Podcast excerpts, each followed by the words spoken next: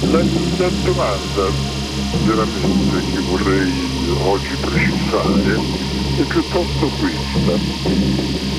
Com'è perché la gente è stata così terrorizzata da essere indotta ad accettare delle cose che vengono normalmente ritenute assolutamente inaccettabili, per esempio che i cadaveri dei propri cari siano bruciati senza funerali, è una barbarie che non è mai avvenuta, oppure che di accettare libertà delle limitazioni della libertà movimento che non si sono mai date nella storia del paese, né nelle due guerre mondiali, né sotto il fascismo, nemmeno sotto il nazismo. Ecco, la mia domanda è come è potuto, quindi, ecco, come è potuto avvenire che gli italiani hanno accettato questo? E la risposta in certo senso è semplice, è stata data da molti, eh, ma perché era in pericolo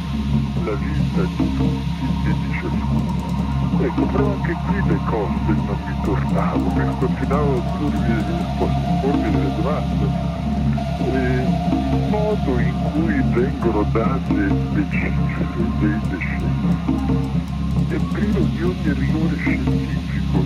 Se delle cifre dei decessi non vengono messe in relazione con la mortalità attuale dello stesso periodo, le vengono date di cause effettive, non, non, non hanno valore scientifico. E il numero dei morti è veramente è impressionante, ma una volta che lo si rapporta alla mortalità effettiva le cose sfuggono, cambiano. Mi pare che nasca un po' il legittimo dubbio che diffondendo il panico, isolando i cittadini si è avuto scaricare sui cittadini delle responsabilità dei governi nello smantellamento del sistema sanitario, che le morti siano bruciati senza funerale, non si è mai dato nella storia, una barbarie assoluta, gli italiani l'hanno accettato ma perché si è voluta creare proprio eh, diffondere il panico di, di questa pestilenza di cui i dati che ancora appunto ripeto non, sarò, non sono chiari se veramente sono tali da giustificare questo, questa cosa. Lei ritiene che per, per un rischio si devono fare atti contrari all'etica?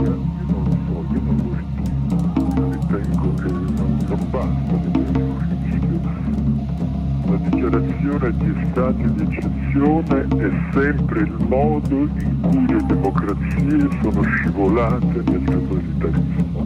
È avvenuto così in Germania durante il nazismo in cui lo stato di eccezione ha permesso l'avvento del nazismo e, e sta avvenendo, noi sono, sono ormai decenni che viviamo in una situazione di perenne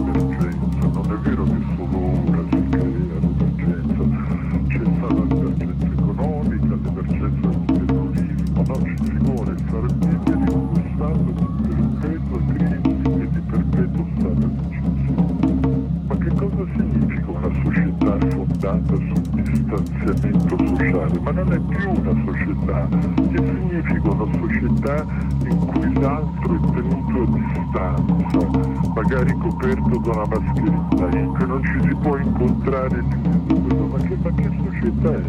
Una società sicuramente priva di ogni vita politica, ma comunque anche priva di rapporti umani, degni di essere vissuti. Che significa che la gente non si bacerà più, non si faranno più figli? Ma che significa?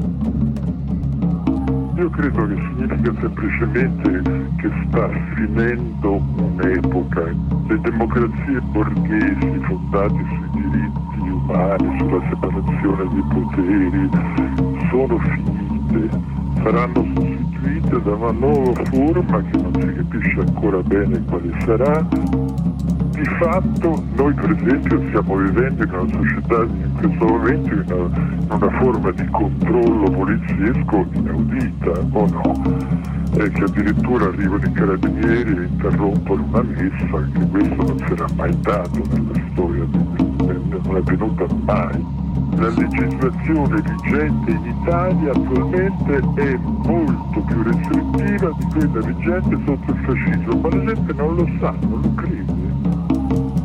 Non lo crede. Le leggi che sono state adottate per il terrorismo, necessari un po' che fossero, di fatto però noi viviamo in questa situazione adesso si sta dicendo che tramite i telefonini tutti i cittadini saranno controllati nei loro movimenti, ma questa è una cosa inaccettabile. Io per fortuna non ho il cellulare, ma mi rifiuterò di accettare una situazione. Bisogna separare la propria vita biologica corporea dalla nostra, dal resto della nostra vita, è tutt'uno, cioè bisogna proteggere, eh, non si può abolire l'una in nome dell'altra, sarebbe mostruoso. Sarebbe altrettanto mostruoso abolire la vita biologica in nome di principi culturali, ma è altrettanto mostruoso abolire la vita sociale delle persone in nome di principi biologici.